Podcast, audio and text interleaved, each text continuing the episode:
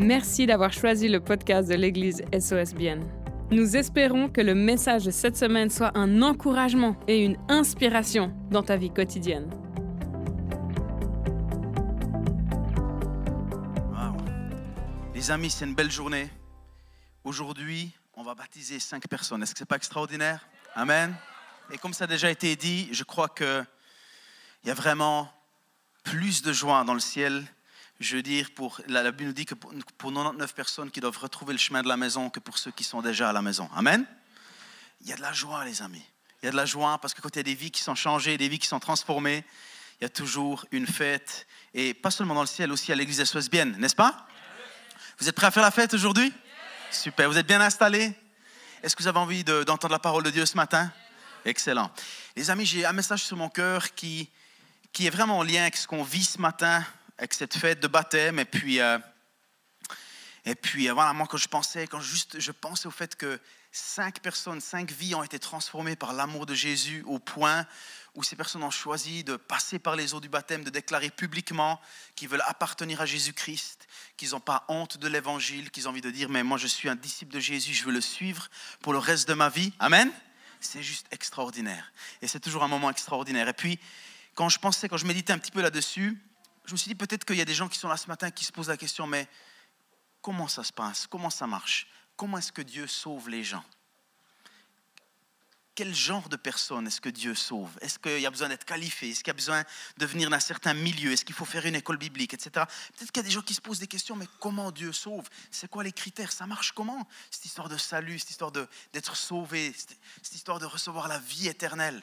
Comment est-ce que Dieu change les vies? Quel, quel type de personne? Est-ce qu'il a une préférence? Est-ce qu'il cherche des gens qui ont un certain curriculum vitae, qui viennent d'une certaine famille ou qui ont un certain charisme ou qui savent s'exprimer, et cetera? Comment ça marche, le salut? Est-ce que ça vous intéresse ce matin? Qu'on étudie ça ensemble? OK. Et puis, peut-être qu'il y a des gens qui se disent, mais est-ce que, est-ce que Dieu pourrait sauver quelqu'un comme moi? Est-ce que Dieu pourrait utiliser quelqu'un comme moi? Est-ce que Dieu pense à quelqu'un comme moi? Est-ce qu'il me voit? Est-ce qu'il pense à moi ou seulement à ses autres? Et on va passer en fait un petit, quelques minutes aujourd'hui dans la parole de Dieu pour essayer de comprendre comment Dieu fait ces choses. Amen? Luc dix-neuf dix, notre premier passage ce matin. Luc dix-neuf dix. En effet, le Fils de l'homme est venu chercher et sauver ce qui était perdu. Ça, c'est un de mes passages favoris dans la Bible. Parce qu'on voit que Dieu, en Jésus-Christ, il n'a pas envoyé un condamnateur, il n'a pas envoyé un punisseur, il n'a pas envoyé un juge, il n'a pas envoyé un donneur de leçons, il a envoyé un sauveur. Amen. Un sauveur, quelqu'un qui peut nous sauver de nos péchés, qui peut nous sauver de notre passé, qui peut nous délivrer des conséquences de nos erreurs. C'est pas, c'est, des fois on s'imagine ce Dieu à la, barbe, à la barbe blanche avec, qui cherche la moindre occasion de nous donner un coup de bâton quand on fait une erreur, qui, qui nous surveille toujours d'un coin de l'œil, mais ce n'est pas ça. C'est un berger qui cherche ses brebis perdues, c'est un sauveur. Amen. C'est quelqu'un qui, qui, qui, qui, qui cherche ce qui était perdu. Si aujourd'hui tu te sens perdu, si aujourd'hui peut-être tu n'as pas cette connexion intime avec Dieu ou cette relation personnelle avec Dieu, sache que Dieu te cherche. Et peut-être que tu es là aujourd'hui et tu te dis, mais je suis venu parce qu'il y a un baptême, ou je suis venu parce que quelqu'un m'a invité, ou je suis venu parce que j'ai entendu parler que ça valait la peine d'une fois aller voir. Moi, je crois que Dieu t'a attiré ici. Ce n'est pas un hasard. Dieu te cherche parce que c'est un sauveur et ce n'est pas un condamnateur. Amen. Le titre de mon message aujourd'hui, c'est « Fils de l'homme ». Vous allez comprendre pourquoi je dis ça. Souvent dans la Bible, ben, c'est vrai, Jésus, il est dépeint, il est présenté comme le Messie ou comme le Fils de Dieu et c'est qui il est réellement. Mais souvent, quand il se présentait dans la Bible, quand il venait vers différents types de personnes, il se présentait comme le Fils de l'homme. C'est un autre titre qu'il se donnait, en fait, quand il parlait de lui-même. Il ne disait pas « Je suis le Fils de Dieu », il l'a eu dit aussi, mais il a surtout utilisé le titre « Je suis le Fils de l'homme », lorsque le Fils de l'homme viendra, et cetera. Et puis, quand il utilise ce titre, moi, ça me touche énormément, parce que quelque part, il s'identifie à nous. On sait qu'il est Dieu Tout-Puissant, on sait qu'il est venu du ciel sur la terre, qu'il est né dans une étable, qu'il a marché sur cette terre, qu'il a fait du bien, qu'il est mort à la croix. Mais quand il se présentait, il se présentait comme le Fils de l'homme. Il s'identifiait à nos faiblesses, il s'identifiait à nos limites, il s'identifiait à notre nature humaine. Il, était, il comblait un petit peu ce fossé qu'il y avait entre cette humanité, quelque part, qui était perdue, et puis ce Dieu glorieux, trois fois saint, qui est venu du ciel sur la terre. Okay? Et puis, Justement, peut-être que tu te poses la question, mais comment Dieu choisit ? Comment Dieu choisit les gens qu'il va sauver ? Comment Dieu choisit les gens qu'il va utiliser ? Est-ce que ça intéresse quelqu'un ce matin ? Amen. Déjà, quand on parcourt, quand on parcourt toute la Bible, on réalise que Dieu, ce n'est pas un Dieu qui choisit des gens qui viennent d'une bonne famille ou qui ont un C V, je veux dire, bien, bien fourni ou impressionnant. Bien au contraire, quand on lit la Bible, on voit que chacun a l'occasion, s'il le désire, de tisser une relation personnelle avec Dieu. Et on va faire un saut dans l'Ancien Testament maintenant, et on va parler d'un homme qui s'appelait Gédéon. Je ne sais pas si vous connaissez déjà l'histoire de Gédéon, c'est une histoire extraordinaire. Il faisait partie d'un peuple, le peuple d'Israël, et puis ils avaient un ennemi, c'était les, les Madianites à l'époque, et puis ils les envahissaient régulièrement pour leur voler des biens, pour les piller. Et puis là, Gédéon, au moment où on parle, il était en train de préparer de la nourriture pour qu'il puisse la cacher de ses pilleurs, de ses ennemis qui de temps en temps venaient voler leurs biens, pour qu'ils aient quelque chose à manger durant la saison creuse. Et puis là, il y a un ange qui se manifeste. Il y a un ange qui se manifeste, qui s'approche de Gédéon, et puis qui va vers lui, puis qui lui dit « Hey, Gédéon, tu as été choisi. Je te choisis pour délivrer ton peuple. » Et là vient la fameuse réponse qu'on connaît de Gédéon, qui est très connue dans Juges six, au verset quinze. « Ah, mon Seigneur, avec quoi délivrerai-je Israël ? Mon clan ou ma famille ou mon entourage est le plus faible de Manassé, de toute la région quelque part. Et je suis le plus petit de toute ma famille, dans la famille de mon père. » Quelque part, il faisait partie, il faisait partie d'une famille que personne ne considérait, dans un clan qui était tout juste connu, parce que c'était le plus petit, d'accord ? Et puis il disait, mais moi, moi je suis le plus petit de la famille, je suis le plus jeune, je suis celui qui n'a pas fait les hautes études, je suis celui qui justement m'occupe un petit peu euh, du bétail, un peu du terrain à, à mon papa, alors que les autres, ils, ont, ils sont dans l'armée, les autres, ils sont dans l'administration, et cetera. Et puis moi, honnêtement, moi le, le, moi, le petit Gédéon, de, le plus petit de la famille, du camp le plus faible de tout le pays, c'est comme ça que Dieu choisit. Amen. Dieu ne choisit pas comme les humains choisissent. Dieu ne choisit pas comme un patron choisit un employé. Amen. Il ne regarde pas ce qui frappe les yeux. Il voit bien au-delà. Il y a quelque chose qu'il aime faire. Dieu, il l'aime. Il, il se délecte dans le fait de choisir des personnes que personne ne choisirait. Et si toi, aujourd'hui, tu penses que tu fais partie de ceux que personne ne choisirait, eh bien, en fait, tu es le choix de Dieu. Amen. Tu es le choix de Dieu, comme Gédéon a été le choix de Dieu. Et puis, il disait, mon clan, mon, mon clan est le plus faible et je suis le plus petit de la famille de mon père. Peut-être que tu te sens comme lui, tout faible, tout petit, insignifiant. Tu dis, mais les gens, quand moi je parle, ils ne m'écoutent pas. Je dirais, quelqu'un qui me coupe la parole, il prend toujours l'attention. Je ne suis jamais la personne qui suit le centre de l'attention dans la pièce quand je rentre. Je ne suis pas spécialement charismatique. Je ne suis pas celui qui sort les meilleures vannes ou, ou les meilleurs gags ou qui a toujours quelque chose à raconter.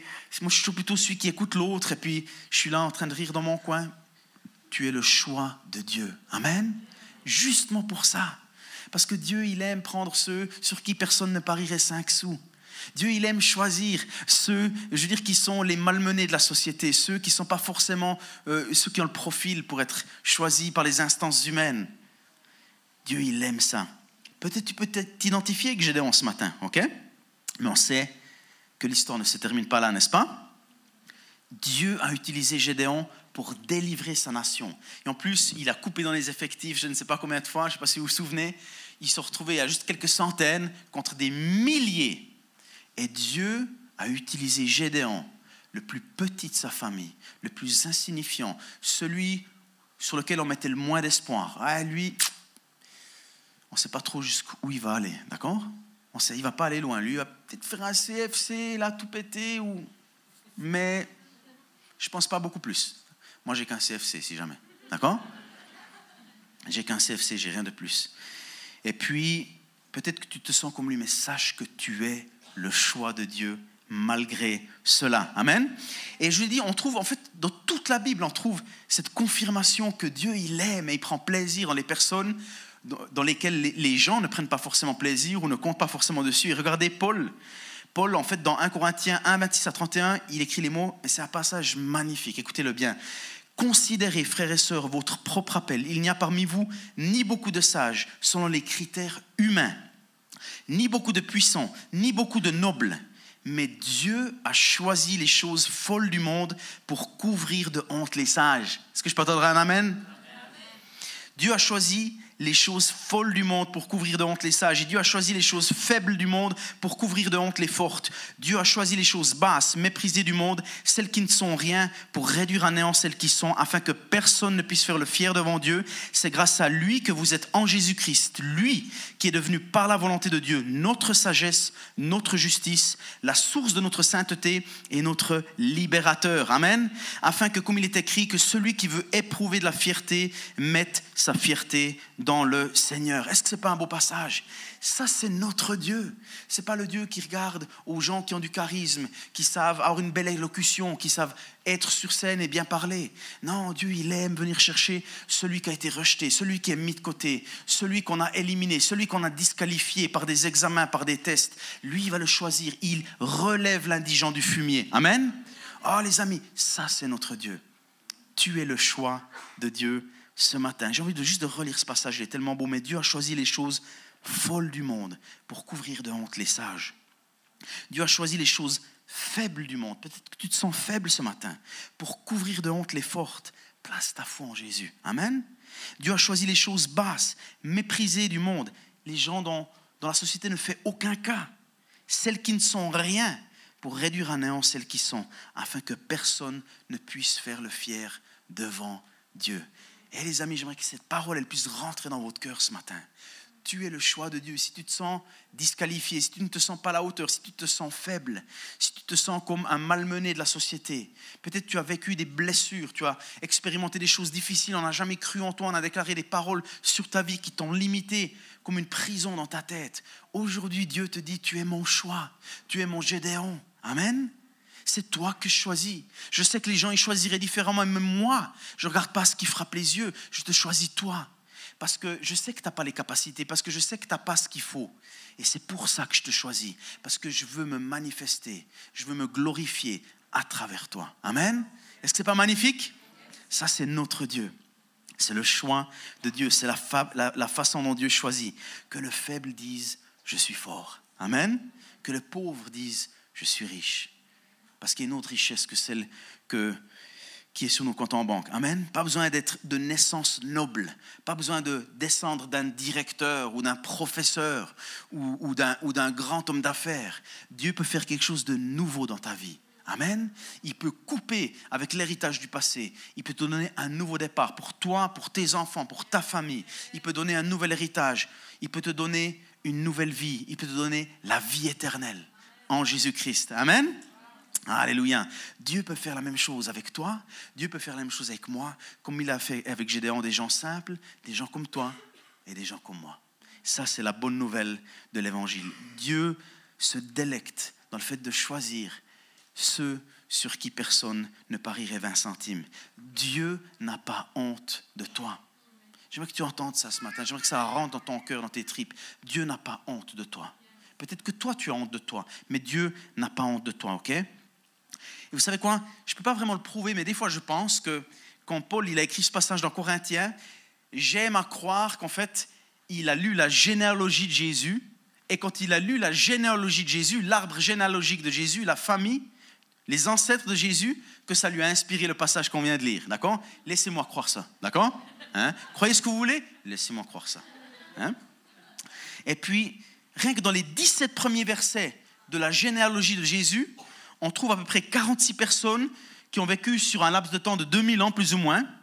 Et vous savez, on voit des... Et là, dans, la, dans, dans l'arbre généalogique de Jésus, on voit vraiment, vraiment des grandes personnes. Hein? Je dirais des hommes de foi comme Abraham, le père des Juifs, le père de la foi, un héros qui allait en terre inconnue, et cetera. Il y a vraiment des héros, c'est vrai. Il y a aussi Isaac, qui était aussi un héros de la foi. David, aussi. Hein? Il n'a pas tout fait juste, mais pas mal quand même. Mais il n'y a pas que des gens comme ça dans l'arbre généalogique de Jésus, n'est-ce pas? On voit aussi des gens qui ont une très mauvaise réputation, qui sont les ancêtres de Jésus.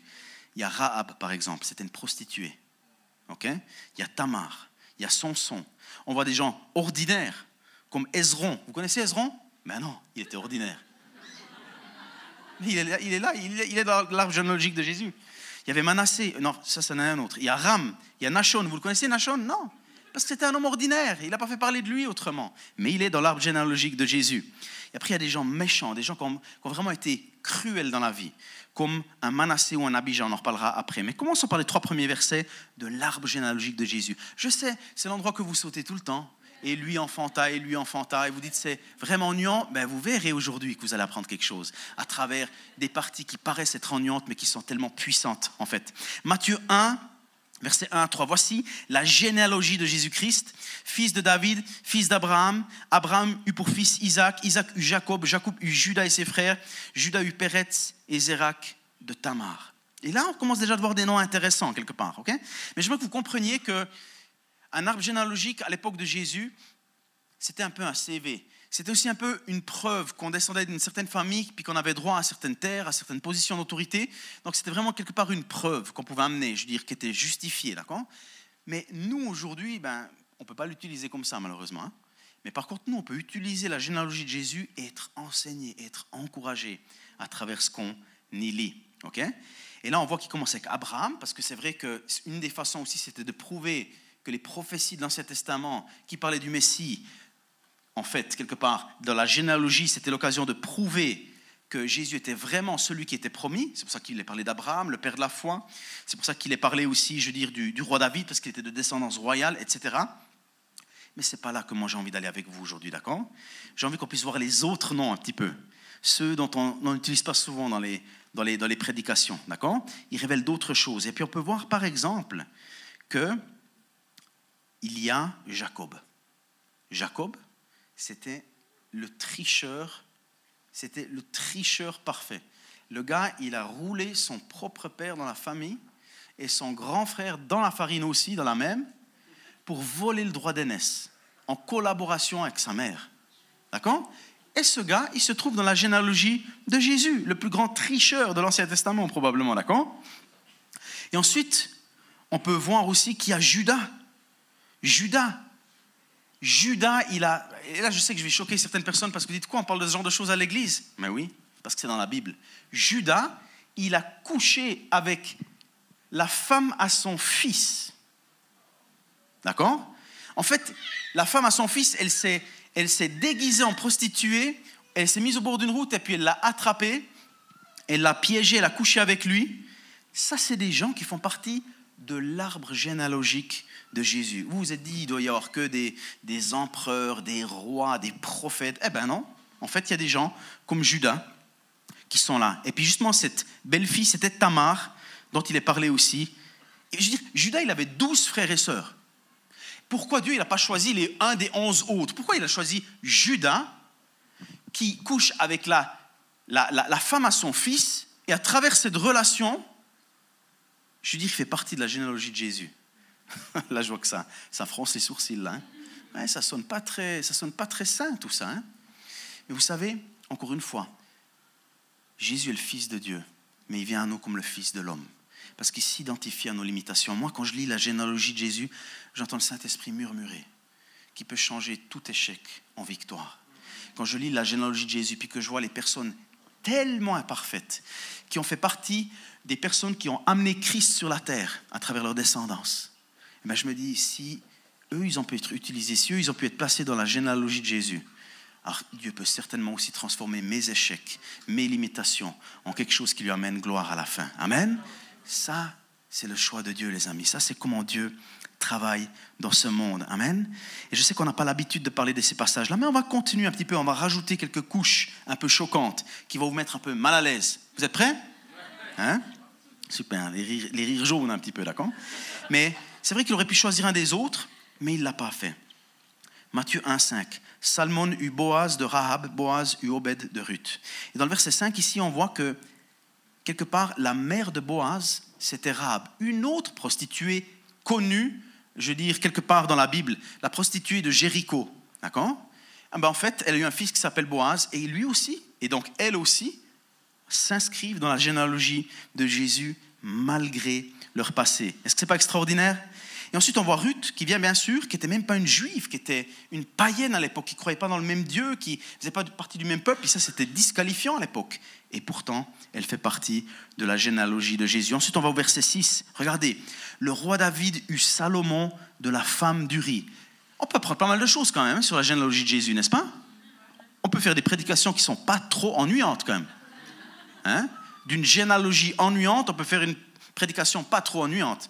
Et là, on voit, le roi David eut Salomon de la femme d'Uri. Donc là, le roi David, il voit une belle femme de l'autre côté, je veux dire, de, de son beau jardin royal, qui est déjà la femme d'un, d'un, d'un vaillant soldat qui est, qui est à la guerre, qui est en train de se battre pour lui. Et lui, il lui prend sa femme, donc il lui vole sa femme, il couche avec elle. Ils ont un enfant qui s'appelle Salomon. Encore une fois, Salomon, je veux dire, vous savez combien d'enfants, combien, combien, de, combien, combien de, de, de, de frères et sœurs il avait? David, il en avait pas mal, hein, puis il, il, il, il avait pas mal de femmes aussi. Il aurait pu choisir quelqu'un d'autre parmi ses fils qu'il avait pour amener Jésus sur la terre. Mais non, je veux dire, quelque part, Dieu choisit David, quelque part, le, le fils de David, de la femme d'Uri. C'était même pas sa femme. Donc la plus grande erreur de David, la plus grande faute de David dans sa vie, Dieu l'utilise et la transforme pour faire quelque chose qui va nous sauver à la fin. Vous vous rendez compte? Dieu, il prend la pire erreur de David et il la transforme dans quelque chose qui fait que Jésus vienne dans ce monde des années plus tard. Est-ce que c'est pas extraordinaire? Après, on peut, on peut encore lire plein, plein de noms. On va, on va aller sauter un petit peu, mais il y a eu Ezéchias qui eut pour fils Manassé au verset dix. Manassé, c'était un homme cruel. Il a même sacrifié ses enfants à des dieux étrangers, juste pour dire. Hein. Et puis, il, a, il, a, il, était, il était immoral, il a pratiqué la sorcellerie. Des gens comme ça se trouvent dans l'arbre généalogique de Jésus. Ce que j'essaie de te dire, et ce que j'espère que tu comprennes à travers ce que je suis en train de dire, c'est que quel que soit ton passé, quelles que soient les erreurs que tu as commises, Dieu peut te récupérer, Dieu peut changer ta vie, Dieu peut te restaurer. Dieu n'est pas limité par ton passé, Dieu n'est pas effrayé par tes péchés, Dieu n'est pas effrayé par tes échecs passés. Il peut te prendre, il peut te restaurer, il peut te laver, il peut te donner un nouveau départ et il peut t'utiliser pour sa gloire. Amen. Tu es le choix de Dieu. Dieu n'a pas honte de toi. Dieu te choisit comme il a choisi Gédéon. Dieu te choisit comme il a choisi toutes ces personnes qui ont échoué dans l'arbre généalogique de Jésus. De la même manière, aujourd'hui, si tu choisis de placer ta confiance en Jésus, tu deviens le choix de Dieu en Jésus-Christ. Et Dieu peut transformer ta vie, et Dieu peut te relever du fumier, et Dieu peut t'utiliser pour sa gloire. Est-ce que je peux entendre un amen? La foi compte plus que les généalogies. La foi compte plus que le passé. Amen. La foi compte plus que tes erreurs, que tes échecs. La foi fait toute la différence. La Bible nous dit, le juste vivra par la foi. Dieu n'a pas honte de toi. Dieu n'a pas eu honte de mettre dans la Bible, dans l'arbre généalogique de Jésus-Christ, des personnes comme Rahab, des personnes comme Judas, des personnes comme Tamar. Pourquoi il aurait honte de toi? Dieu t'accueille les bras grands ouverts aujourd'hui. Il veut te sauver, il veut te laver, il veut te donner un nouveau départ, il veut faire de toi une nouvelle création, exactement comme ce qu'on va voir aujourd'hui pour les personnes qui passent à travers les eaux du baptême. Amen? Et pour terminer, j'ai envie de dire que Dieu veut t'utiliser malgré tes faiblesses. Et maintenant, on va faire un saut nouveau dans le Nouveau Testament, dans Hébreux onze. Et là, on arrive dans, ce, dans, dans, dans cet endroit où, quelque part, euh, souvent on l'appelle le monument de la foi, où il y a tous les héros de la foi qui sont listés. Quelque part, c'est dans le Nouveau Testament, on reprend toutes les personnes qui ont fait vraiment une différence, je veux dire, dans, dans, dans le royaume de Dieu qui avançait, et puis dans la venue de Jésus sur la terre. Et puis on voit qu'il y a cette liste dans Hébreux onze de nombreuses personnes, et là il est dit, c'est par la foi que Rahab. Et de nouveau, Rahab, c'est qui? C'est cette fameuse prostituée de Jéricho qui est devenue la maman de Boaz, qui fait partie de l'arbre généalogique de Jésus. C'est par la foi que Rahab, la prostituée, n'est pas morte avec les non-croyants parce qu'elle avait accueilli les espions avec bienveillance. Et que dirais-je encore? Le temps me manquerait en effet pour parler de Gédéon, de Barak, de Samson, de Jephthé, de David, de Samuel et les prophètes. Oh les amis, des personnes comme, comme Rahab, par la foi, elles ont été justifiées. Par la foi, elles ont été restaurées. Par la foi, elles ont eu un nouveau départ. Et par la foi, elles ont fait partie de la généalogie de Jésus-Christ. Et là, de nouveau, Gédéon, il revient, celui qui fait partie du clan le plus faible, le plus petit de sa famille. On parle d'un Barak aussi. Barak, c'était le gars qui n'était pas du tout une baraque, en fait, d'accord? Parce que le mec, il avait peur d'aller à, il avait peur d'aller à la guerre, sauf si une femme venait avec lui, ok? après la femme elle est venue avec lui et puis c'est elle qui a remporté la grande victoire et toute la gloire lui est revenue. Il n'a pas osé aller tout seul. Samson, vous connaissez Samson, le bébé qui n'est jamais devenu grand, le juge qui est toujours resté un adolescent, l'homme à femme, il était toujours, il était toujours, je veux dire, euh, avec d'autres femmes, il avait des faiblesses tout le temps, tout le temps. Il était complètement à côté de la plaque, c'était resté un, un bébé. Et puis quelque part, Dieu l'a utilisé quand même tout à la fin. J'ai envie que vous compreniez aujourd'hui que quel que soit votre passé, quelles que soient vos erreurs, peut-être que tu penses que certaines de tes erreurs ont été fatales. Aujourd'hui, je suis là pour te dire qu'elles ne le sont pas. Parce que Jésus-Christ, il allait jusqu'à la croix de Golgotha. Il a pris les clous, il a pris les crachats, il a pris la couronne d'épines, la, la, la couronne d'épines, il a pris la punition pour que toi et moi, on puisse vivre. Amen. Est-ce que ce n'est pas une bonne nouvelle? Est-ce qu'il y a des gens qui sont heureux aujourd'hui? Même, même ceux qui connaissent déjà l'Évangile, est-ce que vous êtes heureux?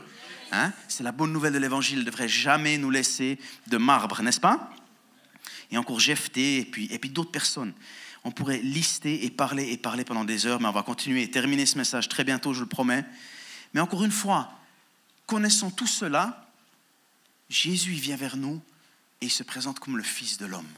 Il s'identifie à nos faiblesses, il s'identifie à nos limitations. Est-ce que ce n'est pas un Dieu merveilleux?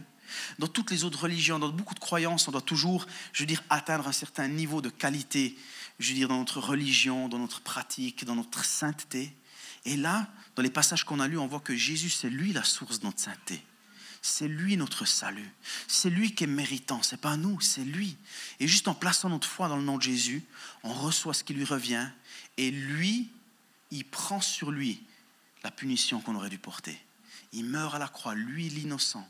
L'agneau immaculé, l'agneau parfait. L'agneau qui est plus blanc que neige, qui n'a jamais fait d'erreur. Il prend sur lui toute la saleté, toutes les pensées impures, tout ce qui t'est passé par la tête, tout ce que tu as regardé sur Internet, tout ce que tu as pensé en regardant certaines personnes. Jésus le prend sur lui et il te regarde dans les yeux et il dit « Je le fais pour toi, pour que tu, je meure pour que tu puisses vivre. Ma vie s'arrête ici pour que la tienne, elle continue. » Amen. C'est ça le Dieu qu'on sert. Tu es le choix de Dieu. Dieu n'a pas honte de toi. Dieu peut t'utiliser malgré tes faiblesses, malgré tes limitations. Et la généalogie de Jésus en est un exemple, c'en est une preuve. J'aimerais que ça rentre dans ton cœur, dans ton âme ce matin. Parce que je sais qu'il y a des gens qui ont besoin d'entendre ça. Il y a des gens qui, qui ne viennent plus à l'église ou qui ont été déçus. Vous savez quoi ? Même les pasteurs, même, même les gens d'église vont vous décevoir une fois ou l'autre parce que c'est des humains. Ils peuvent faire partie de la généalogie de Jésus, mais ils sont imparfaits. Ils sont blessants, ils sont des fois méprisants, ils sont des fois à côté de la plaque. Mais c'est des humains. Aujourd'hui, refuse de mettre ta foi dans des hommes ou dans des femmes. Mets ta foi en Jésus. Lui ne te décevra jamais. Amen. Je, je vous promets, si aujourd'hui je me tiens devant vous, je veux dire après vingt ans de marche chrétienne, c'est pas parce que c'est, c'est parce que j'ai appris à ne pas mettre ma foi dans les gens, mais dans, dans, dans, dans le Dieu qui ne me décevra jamais. Dans le Dieu qui a promis qu'il ne m'abandonnerait jamais, qu'il ne me décevrait jamais, qui sera avec moi même dans la vallée de l'ombre de la mort. Si je regardais aux gens, ça fait longtemps que j'aurais arrêté d'aller à l'église. Si je regardais aux gens, ça fait longtemps que j'aurais lâché la foi chrétienne. Parce que les gens vont te décevoir tôt ou tard. Mais si tu sais fixer tes yeux sur Jésus, tu seras comme lui et tu sauras pardonner. Tu sauras passer par-dessus. Tu sauras regarder les, les, les gens avec les yeux de Dieu, avec les yeux du pardon, avec les yeux de l'amour, sachant qu'eux aussi sont limités, que eux aussi sont blessés. Et les gens qui ont mal font du mal. Les gens qui sont blessés blessent les autres. C'est comme ça, même les chrétiens. OK ? Place ta foi en Jésus. Ne fais pas l'erreur de placer ta foi dans un pasteur ou dans un responsable chrétien ou dans un prédicateur ou dans quelque titre que ce soit. Place ta foi en Jésus. Il est vivant, il est là aujourd'hui et il t'aime et il veut te sauver. Il n'est pas là pour te condamner, il est là pour te laver, pour te donner un nouveau départ et te donner de l'espérance qui transcende même la mort. Amen. Et on le voit, il aime choisir des personnes qui sont limitées. Il aime choisir des gens qui bégayent. Il aime des gens qui n'aiment pas être en public. Il aime utiliser ces gens sur qui personne ne parierait cinq francs, n'est-ce pas? La Bible dit dans Matthieu cinq, trois, « Heureux les pauvres en esprit, car le royaume des cieux est à eux. » Il n'y a pas longtemps, je lisais encore, je veux dire, « Heureux ceux qui n'ont pas la lumière allumée à tous les étages, car la facture d'électricité sera clémente. » Par les temps qui courent, c'est la vérité, non? Cette expression, il a, lui, il n'a pas la lumière allumée à tous les étages. Mais au moins, la facture d'électricité, elle sera moins chère. N'est-ce pas? Je ne sais pas d'où vous venez, mais je sais que les prix vont augmenter. OK? Mais peu importe. Peu importe si tu n'as pas la lumière allumée à tous les étages, qui disent les autres. Vous savez, quand Dieu il dit, quand Jésus dit qu'il est difficile pour les riches, qu'il est difficile pour les érudits, qu'il est difficile pour ceux que les gens regardent et adulent, d'entrer dans le royaume de Dieu. Il est plus facile à un chameau de passer par le trou d'une aiguille qu'à ces gens-là qui ont tout, qui ont tout pour eux. Ils ont la réputation, ils ont l'accomplissement, ils ont le compte en banque, ils ont le respect, ils ont les followers. Mais en fait, ils ont, trop, ils ont toutes ces choses, toutes ces loyautés divisées. Alors que si toi, aujourd'hui, tu te trouves dans cette situation, mais moi, je n'ai pas tout ça. Mais tu as Jésus. Amen. Tu n'as pas toutes ces choses qui vont diviser ta loyauté. Tu as Jésus. Place ta foi en Jésus. N'en fais pas juste une option, un box dans ta vie, mais choisis-le, embrasse-le complètement dans ta vie. Amen. Dans toute la Bible, on peut voir qu'on a un Dieu qui a choisi les personnes limitées, les personnes rejetées et les personnes qui ont échoué pour manifester sa gloire à travers eux. Est-ce que je peux lire encore une fois un Corinthiens un, vingt-six à trente et un? Écoutez-le maintenant, au vu de tout ce qu'on a dit. Considérez, frères et sœurs, votre propre appel. Il n'y a parmi vous ni beaucoup de sages selon les critères humains, ni beaucoup de puissants, ni beaucoup de nobles, mais Dieu a choisi les choses faibles du monde, les choses folles du monde, pour couvrir de honte les sages. Et puis, j'invite la pianiste à me rejoindre. Et Dieu a choisi les choses faibles du monde pour couvrir de honte les fortes. Dieu a choisi les choses basses et méprisées du monde, celles qui ne sont rien, pour réduire à néant celles qui sont, afin que personne ne puisse faire le fier devant Dieu. C'est grâce à lui que vous êtes en Jésus-Christ, lui qui est devenu par la volonté de Dieu notre sagesse, notre justice, la source de notre sainteté et notre libérateur, afin que, comme il est écrit, que celui qui veut éprouver de la fierté mette sa fierté dans le Seigneur. Crois-moi, le jour où tu seras sur ton lit de mort, tu ne diras pas « Amène-moi encore vite ma B M W V huit et fais-la ronronner un bon coup sous la fenêtre, histoire que je puisse avoir de la satisfaction dans ma vie. Viens encore vite me montrer mes extraits bancaires, histoire que je puisse partir avec le sourire sur le visage. » Viens me montrer mes médailles, viens me montrer mes, mes, mes, mes, mes accomplissements, viens me montrer mes certificats, viens me montrer mes commentaires, je veux dire, euh, euh, sur, les, sur les réseaux sociaux, le nombre de followers que j'ai, que je puisse partir vraiment en paix. Vous pensez vraiment que vous allez faire ça? Non. Ce jour-là, les amis, vous voudrez savoir que votre vie, elle va résonner pour l'éternité, que dans votre vie, vous avez mis en mouvement une corde qui va résonner juste dans l'éternité. Les amis, le ciel et la terre passeront. Les comptes Instagram passeront, les comptes en banque passeront, même les B M W passeront, d'accord? Tout ça a une date de péremption. Mais toi, en Jésus-Christ, tu es le choix de Dieu. Et toi, en Jésus-Christ, tu vas vivre pour toujours. Quand tu es malmené, peut-être tu tiens ici aujourd'hui et puis tu es blessé. Peut-être tu tiens ici aujourd'hui et tu es divorcé. Peut-être tu tiens ici aujourd'hui et on a abusé de toi. Psychiquement, corporellement, sexuellement. Dieu peut relever l'indigent du fumier.